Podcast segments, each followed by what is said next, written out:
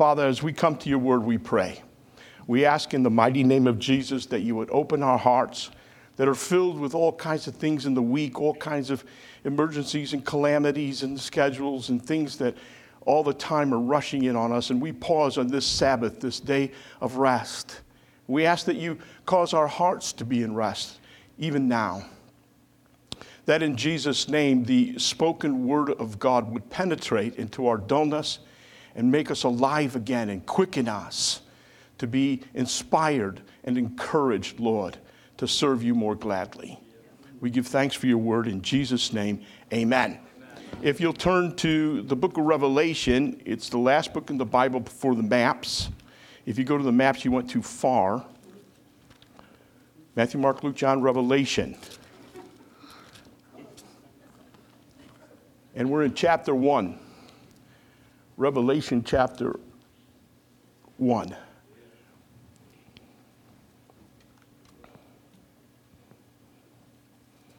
And I'm reading verses 1 through 3. Revelation chapter 1, verses 1 through 3.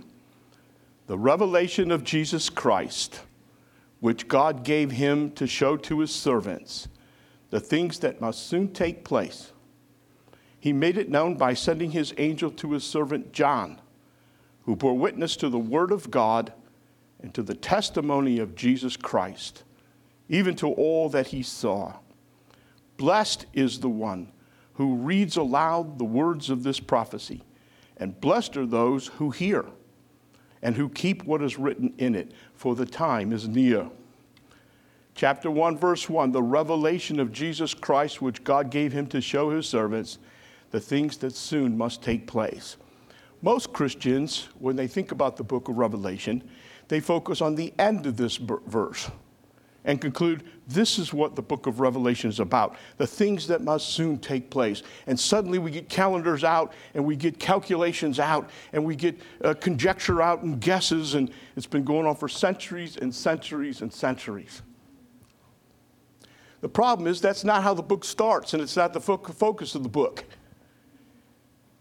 When in fact, the first part of the verse is what the focus of the book of Revelation is all about the revelation of Jesus Christ. That's what the book is all about. I'm contending that the book of Revelation is the greatest entry in all of the Word of God, telling us and informing us on the subject of Christology, which means the study of Jesus Christ. Who is He? There are so many opinions and so many thoughts out there, but God has told us who He is and what He has done. So when you read the book of Revelation, get rid of your calendars and your charts. They're nonsense. It's not a book about timing and predicting, it's a timeless book that introduces you to a person you know, it took the church three centuries to figure out who Jesus Christ was. The creeds and the council. Who is he? Is he divine? Is he a man? Yes. What? Huh? How's this possible? Three centuries. And so that's why we pay attention to those things because historically, our fathers before us, they went through this. Now, in seminary, we're taught, you know, when you defend the deity of Jesus Christ and you, you defend who he is, you go to Colossians 1, uh, he was the image bearer and all those things. You go to John 1, he was the eternal word. You look at his miracles proving his deity. But it wasn't until later after seminary that I realized the greatest book that reveals Jesus Christ is the book of Revelation. Now, this might astound you. I'm discipling a new believer in Troy. Guess what book I'm taking him through right now? That's right, the book of Revelation. Oh, Steve, you'll scare him with the lions and tigers and bears. Oh, my, you're going to scare him. No, I'm going to demonstrate to him who Jesus is. The lion from the tribe of Judah, the lamb who was slain, that's what the book is about. In actual fact, the book of Revelation is the paragon of biblical revelation of who Christ is. Augustine, the great church father, said this The key to understanding the book of Revelation has always hung by the door.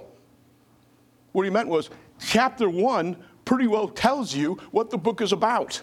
And verse 1, the first five words tell you what the book is about the revelation of Jesus Christ. The keys have always hung by the door. But we get a hold of all these, oh, what does this dragon mean and this bear and how many horns and is that Russia? Is that, what is this? When you study this for any time, you see the ridiculousness over centuries of people conjecturing over time who are these people? Can I just tell you, it's Satan he's fighting. He wears different masks, he does different things, but in the end, it's between God and Satan. And I'm going to introduce you to the book so that you might be inspired to read it for yourself because what the book is supposed to do is bless us and encourage us.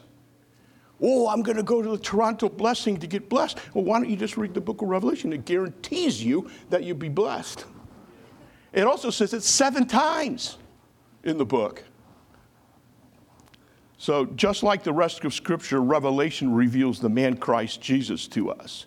It was John the Apostle who wrote the book of Revelation. Again, there's scholars that write books to one another about this. It was John the Apostle. How do I conclude that? Because John wrote the gospel and he wrote it for a purpose, with a purpose. In John chapter 21, he said this This is written that you may believe that Jesus is the Christ, the Son of God, and that by believing you may have life in his name. And I'm concluding he wrote the book of Revelation for the same purpose because the, the, the, suffering Christians were losing their vision, Ephesians 1, of him who was high and lifted up and his train filled the temple. They were losing it because they were under such colossal pressure in the first century. I'm getting ahead of myself. But John wrote the book of Revelation with the same person, purpose in mind that is, revealing the Christ. Again, I'm going to emphasize that you read this book, you should be blessed and encouraged, not frightened. If it frightens you, you've got a wrong interpretation and you don't know what you're reading.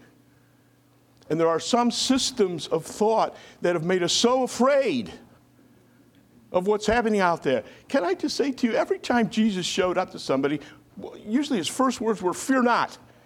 There's no reason to fear. Well, why do you say that, Lord? Do you have a word for me? No, I'm standing here. I'm alive. You have nothing to fear. Yet we watch the news today and we say, oh, evil's winning. Oh, evil is. Read the book of Revelation. It's, it's like a piece of lint on Christ's robe. Do you have a little bitty tiny plastic Jesus on your dashboard? Is that all you have? Or you'd have the Christ of the Revelation in your mind and heart. And you're living by that revelation because when you do, it doesn't matter if the mountains fall down. I won't be moved. All right. We're preaching now. We are not encouraged by slaps on the back. We are not encouraged. We are only encouraged when we see Him in the scriptures, the champion of God. Christus Victor. That's what they called him in Latin, the scholars. Christus Victor, the victorious Christ. Now, the context of the book of Revelation is important because when you think you're going through tough times, you got nothing on the first century Christians. These people were in the Great Tribulation like the world's never seen. So if you're planning on meeting one of these saints and sitting at a, a Starbucks for 10,000 years and complaining about your lot in life, get ready because you're going to be outmatched by all of these first century Christians. They were losing their lives and their property and their children. They had no freedom. They were the scourge of the earth. And yet, they held on to the Lamb who was slain. That's the testimony of the book of Revelation. Now, the context is they were under great persecution. There was a, such a temptation to compromise.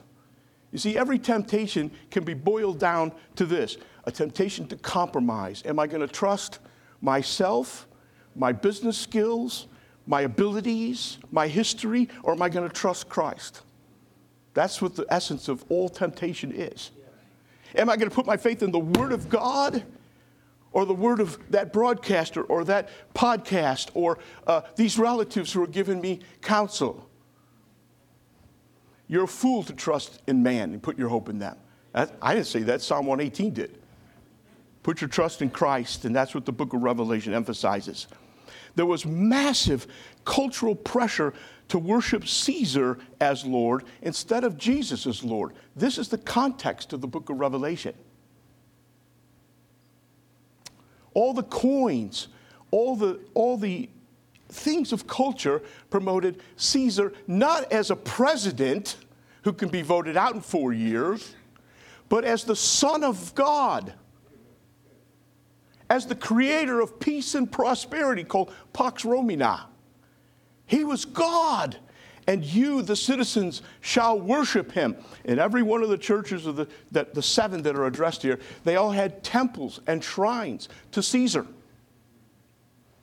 And if you decided not to show up, oh, so and so's not here. Oh, where's so and so? Those unfaithful Christians. They don't worship Caesar. They insist that Jesus is Lord. And so they would be cut out of business deals, they would be cut out of life, they would be cut out of culture in every which way. The pressure was immense, immense to compromise. You're running a business, and all your associates are going to the Caesar Festival. You say, can you, can you maybe just excuse me? Well, no, you need to come. We're going to do business at the table while we're feasting and giving honor and allegiance to Caesar. Come on, come. What's wrong with you? Well, just excuse me. I, I don't worship Caesar. Say what? Well, you're not getting our contract then. And so the message to the seven churches is don't do that. Don't compromise. Don't give in. Don't you know who he is? And he's worth it to lose that business, to lose everything. He's worth it. They loved not their lives unto death, was their testimony. Each of the seven cities I already mentioned, they worshiped Caesar as God, and even the name Roman is from the Roman goddess Roma. She was the central deity, Roma. So you've got this cultural worship thing going on, um, Roman idolatry, and the Christians under massive pressure to give in, just to go along, just to be accepted just to be in the golf club, just to be, you know, not thought of as a scourge or what's, what's your problem? What's wrong with you? This dead guy who died 40 years ago, what's, what are you doing? And many were tempted to put their beanie back on because Israel had already sold out. What did they say at the, at the crucifixion? Is this your king? They say, We have no king but Caesar. They were already a whore. But they, if I put my beanie back on, I can get back into this community and be accepted and everything. And don't do it, says the book of Revelation. Come out of her, says the book of Revelation. Stand fast. And I think it's a timely message for all of us in every year and every century, but especially today.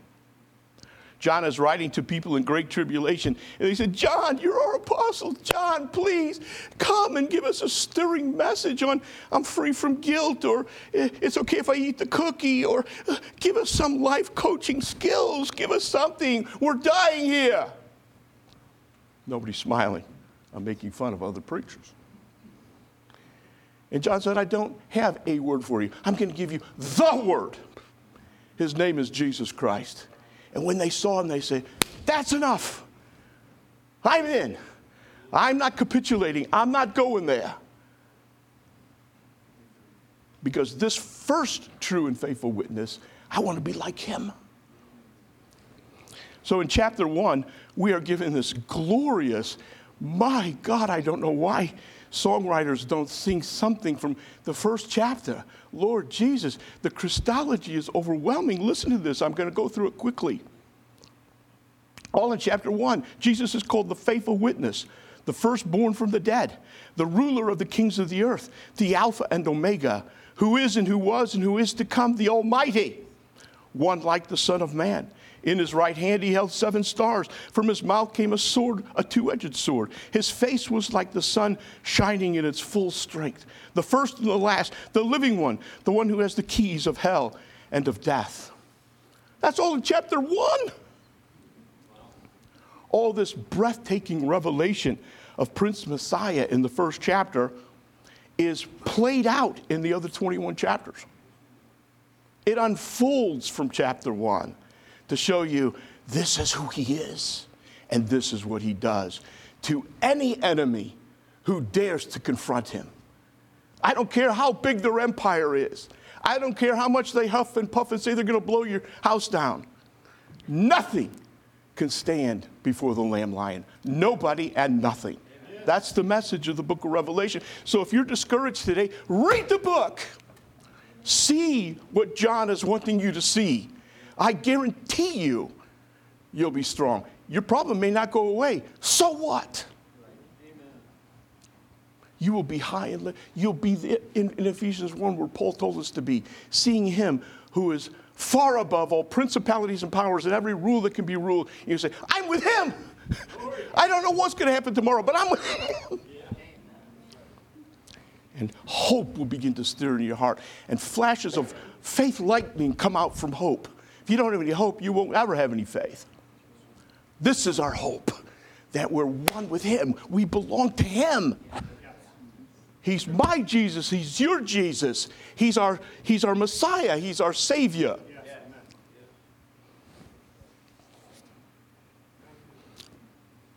Time doesn't permit us to unfold each revelation and character and nature here, if, in case you were frightened that I was going to do that.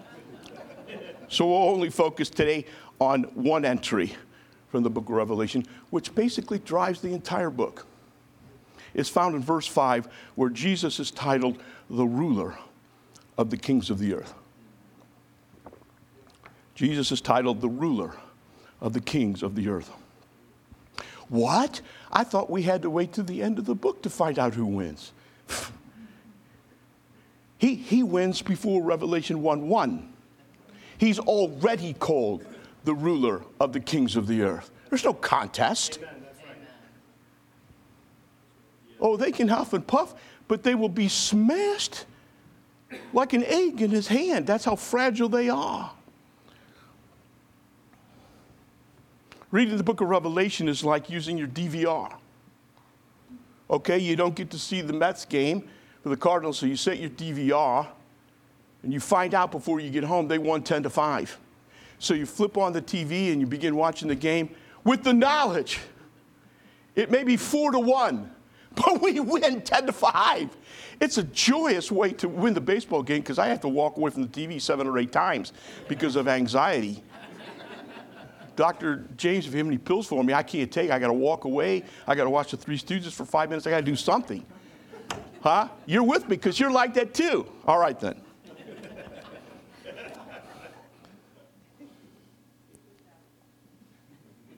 Before all the battles and all the judgments begin, Jesus has conquered all of his enemies. How did he do that? By the cross, resurrection, ascension, and the sending of the Holy Spirit.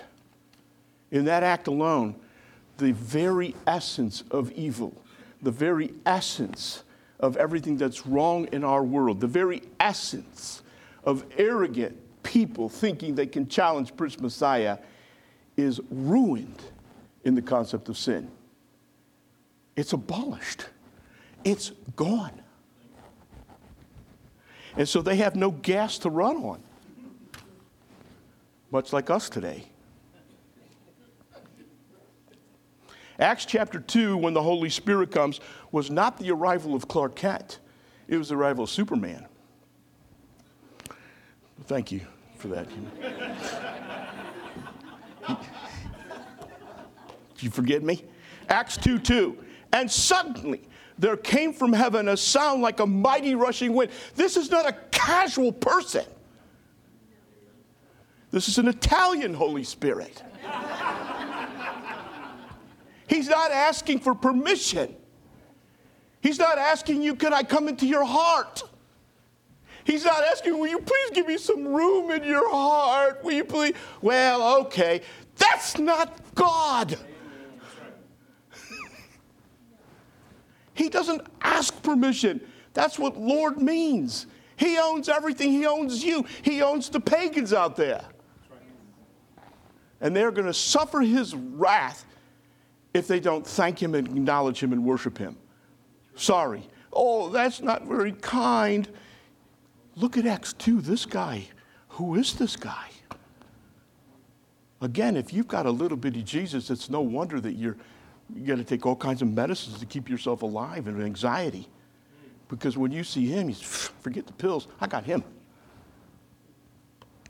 You don't need diagnosed. You don't need to go to ancestry.com and find out where your anger came from. It came from sin. It didn't come from your grandpa. He had sin too. So just stop spending the money trying to discover it and realize I'm a sinner. I need that tank. Jesus is Lord. Christianity's simple. It's not complex. No polite invitation to him. When he comes into town, this is a throwdown. This is a gauntlet throwdown. This is, come on, all takers, let's go. There's a new sheriff in town. This is an entrance that says, I'm large and in charge. This is a takeover, not a polite dinner invitation. This is an invasion on fallen humans and earth from the absolute monarch, the high king of heaven, the Lord Jesus Christ. He is the ruler of the kings of the earth, not someday, not when it all calms down and we're in the fullness of the kingdom, now. He's the ruler. Well, it certainly doesn't look like it. You know what? You better put your hand over your mouth. You're going to make decisions in your 70 years of sinful life on Prince Messiah and his decisions. You're going to calculate whether he's doing a good job or a bad job. Who do you think you are? Who do I think I am? You have no right to sit in the judgment seat against Christ. That's his chair.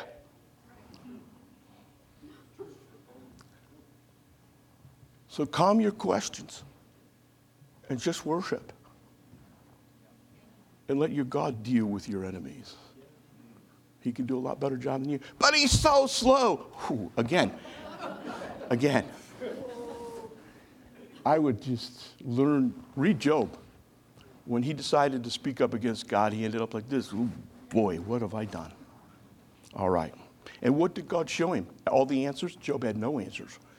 He showed God how big he was. He showed Job how small he was.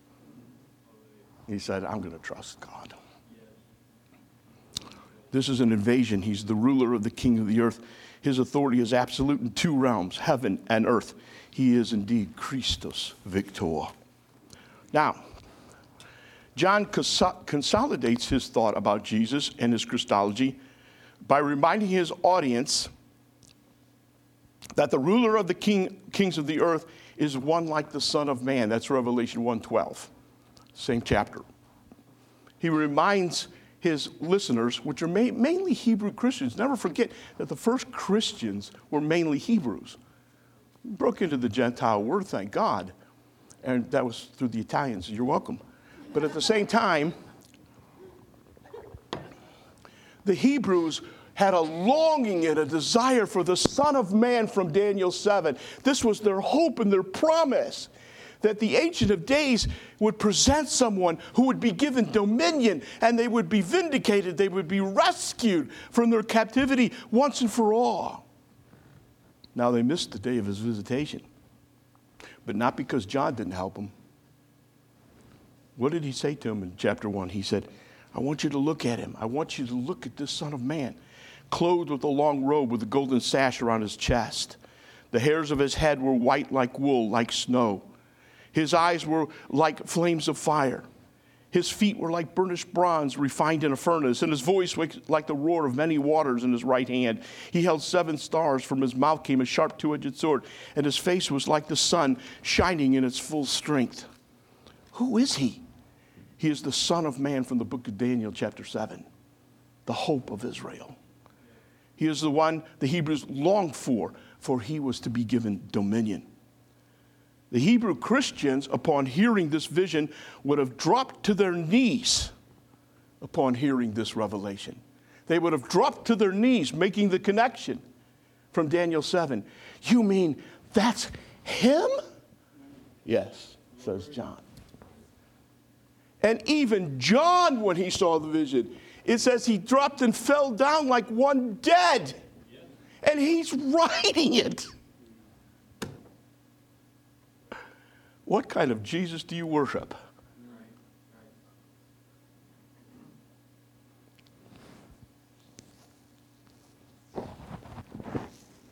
First of all, the description of Jesus in Revelation 1:12 is the description of the Ancient of Days in Daniel 7. Listen to Daniel 7 briefly.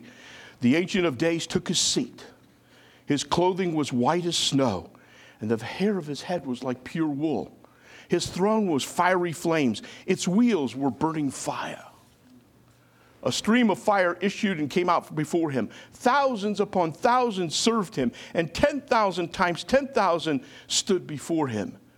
And the court sat in judgment, and the books were opened. John, are you telling us that Jesus is equal to the Ancient of Days? Yes, he is God. That's why it's such wonderful Christology. That's why it makes you your knees buckle and causes you to swoon. And the Hebrew going, we thought he was just a good teacher. We, we thought he was just starting a new revelation, revolution. He's God. And again, the church took three centuries to figure that out. All they had to do was read John. He was equated with the Ancient of Days. To the Hebrew, that meant, my God and my Lord.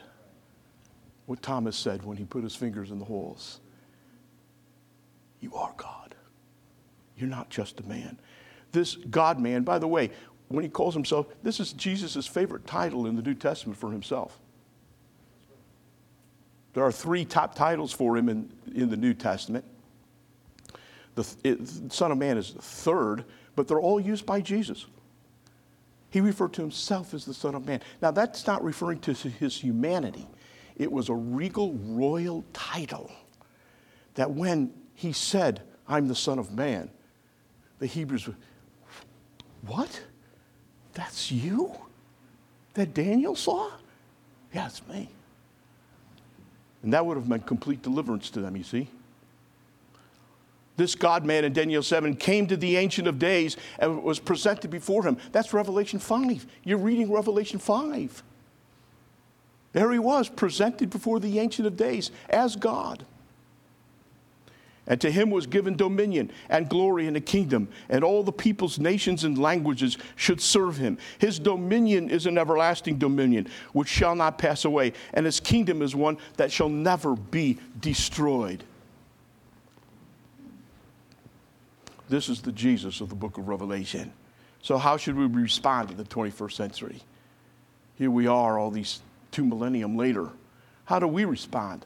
I've got three suggestions. Number one, fall down as dead like John did when he saw the vision. Get rid of your cockiness and your arrogant. Boy, God got us a pretty special deal when he got me. I'm not going to kneel, Lord. I've got new slacks on. You understand. Get rid of it.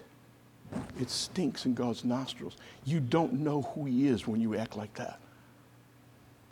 Stay humble, stay low, worship the Son of Man with tears that I'm even in your presence. Oh my God, that my name is even written in the book. That you allowed me to live and then you allowed me to be born again and you allowed me to serve you. Oh, you don't need a worship leader to stir you up. That's enough to worship for 10,000 years. No offense. Number two, never forget the Son of Man is large and in charge. He is the ruler of the kings of the earth. The nations are but a drop in the bucket to him. Oh, Ukraine, oh, Russia, oh, what's happening? Oh, my God. You know, calm down. Calm down. Don't lose your focus. The Son of Man is dealing with the nations. You don't need to have every answer. You don't need to know everything. You just trust Him. Your job is to trust, not know. Ask a soldier they don't know everything. They are given an assignment, a mission. This is your part to play in there. Yeah, but what happens after that? What does that army over there do? None of your business. We're not telling you. Just do your job. That's what it means to live in the kingdom.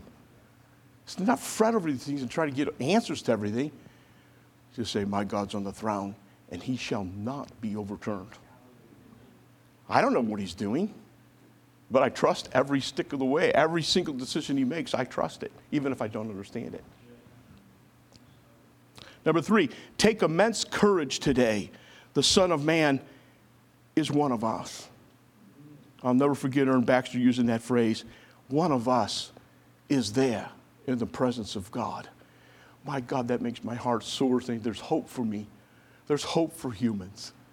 Because one of us, he's not a concept. He's not a wisp of wind that you want to feel in the meeting. He's the man Christ Jesus. One day you will eat with him. Hopefully, it's not fish, but you will eat with him.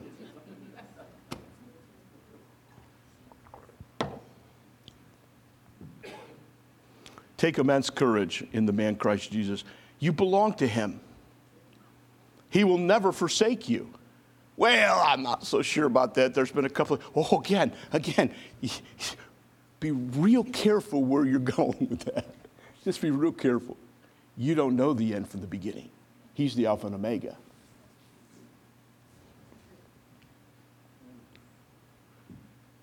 You are never alone. Oh, I feel so alone. I'm the one. Elijah made the mistake. God said, what you, Get up. What are you doing? What do you think you are? I got 7,000 people over there right now I could just call on right now and they do the same thing you're doing. Oh, okay. Oh, I was, guess I was feeling sorry for myself. Why? You serve me. And the end's going to be glorious anyway. It's going to be better than 10 to 5. And if we can manufacture any runs in the meantime. Okay. You are never alone. Think about that. His face is always toward you. His face is always toward you. This was what it meant to be blessed in the Hebrew mind. In the Hebrew mind, to be blessed didn't mean cars and jobs and homes and summer vacations. That never was in the Hebrew mind. To be blessed in the Hebrew mind was to be able to stand before God and look into his face with no condemnation. That was the Hebrew dream. And so when God turned his face away from the Christ, the cursed man on the tree suffered your forsakenness so that forever his anger was for a moment, but his favor is for a lifetime. God's not looking at me. I beg to differ. Well, it doesn't feel like it. I don't care what you feel. His favor is with you forever. Well, it doesn't look like it? Because you got a wrong concept of it. But the fact that you can get up on any morning, even if you're in jail, and stand before God and look Him in the face with no condemnation, you're a rich man. You're a wealthy person. You're the dream of the Hebrews. This is what they wanted. That's why it says at the end of the book of Revelation, and we shall see his face. For the Hebrew, that means ultimate blessing shining in its full strength.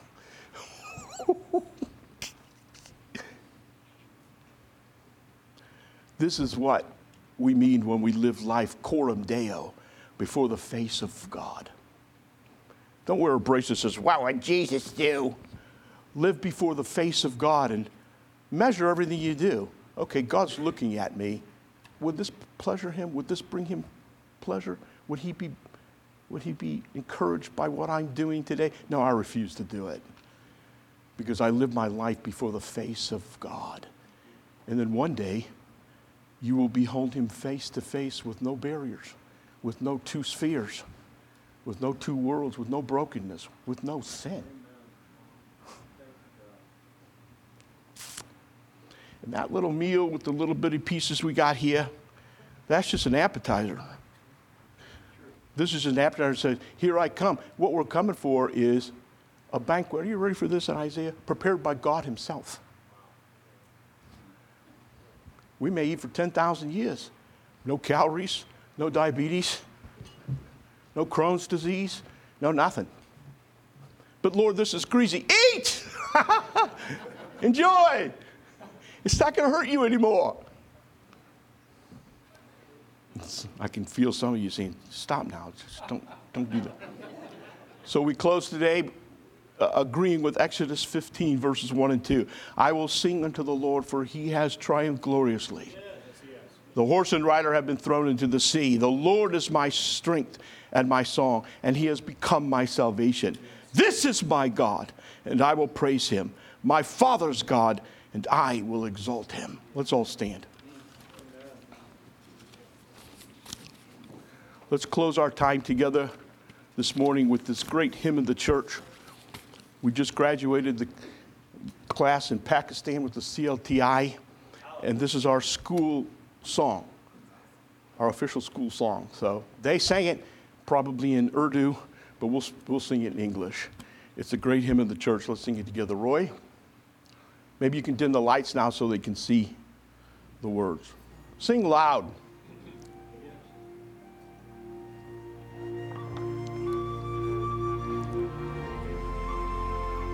Fourth century, be thou my vision.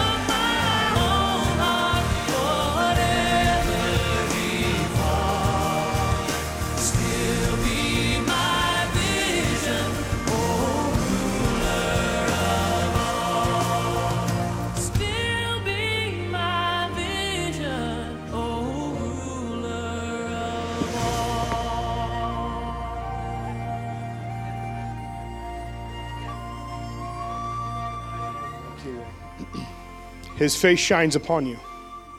He is seated on the throne. He's the King of kings and the Lord of lords. There is no one like our God. He is mighty to save. He's the heart of our own heart. In the name of the Father, Son, and Holy Spirit, remember that our King Jesus is seated on the throne and that you are with him. God bless you. Have a great day. We're dismissed.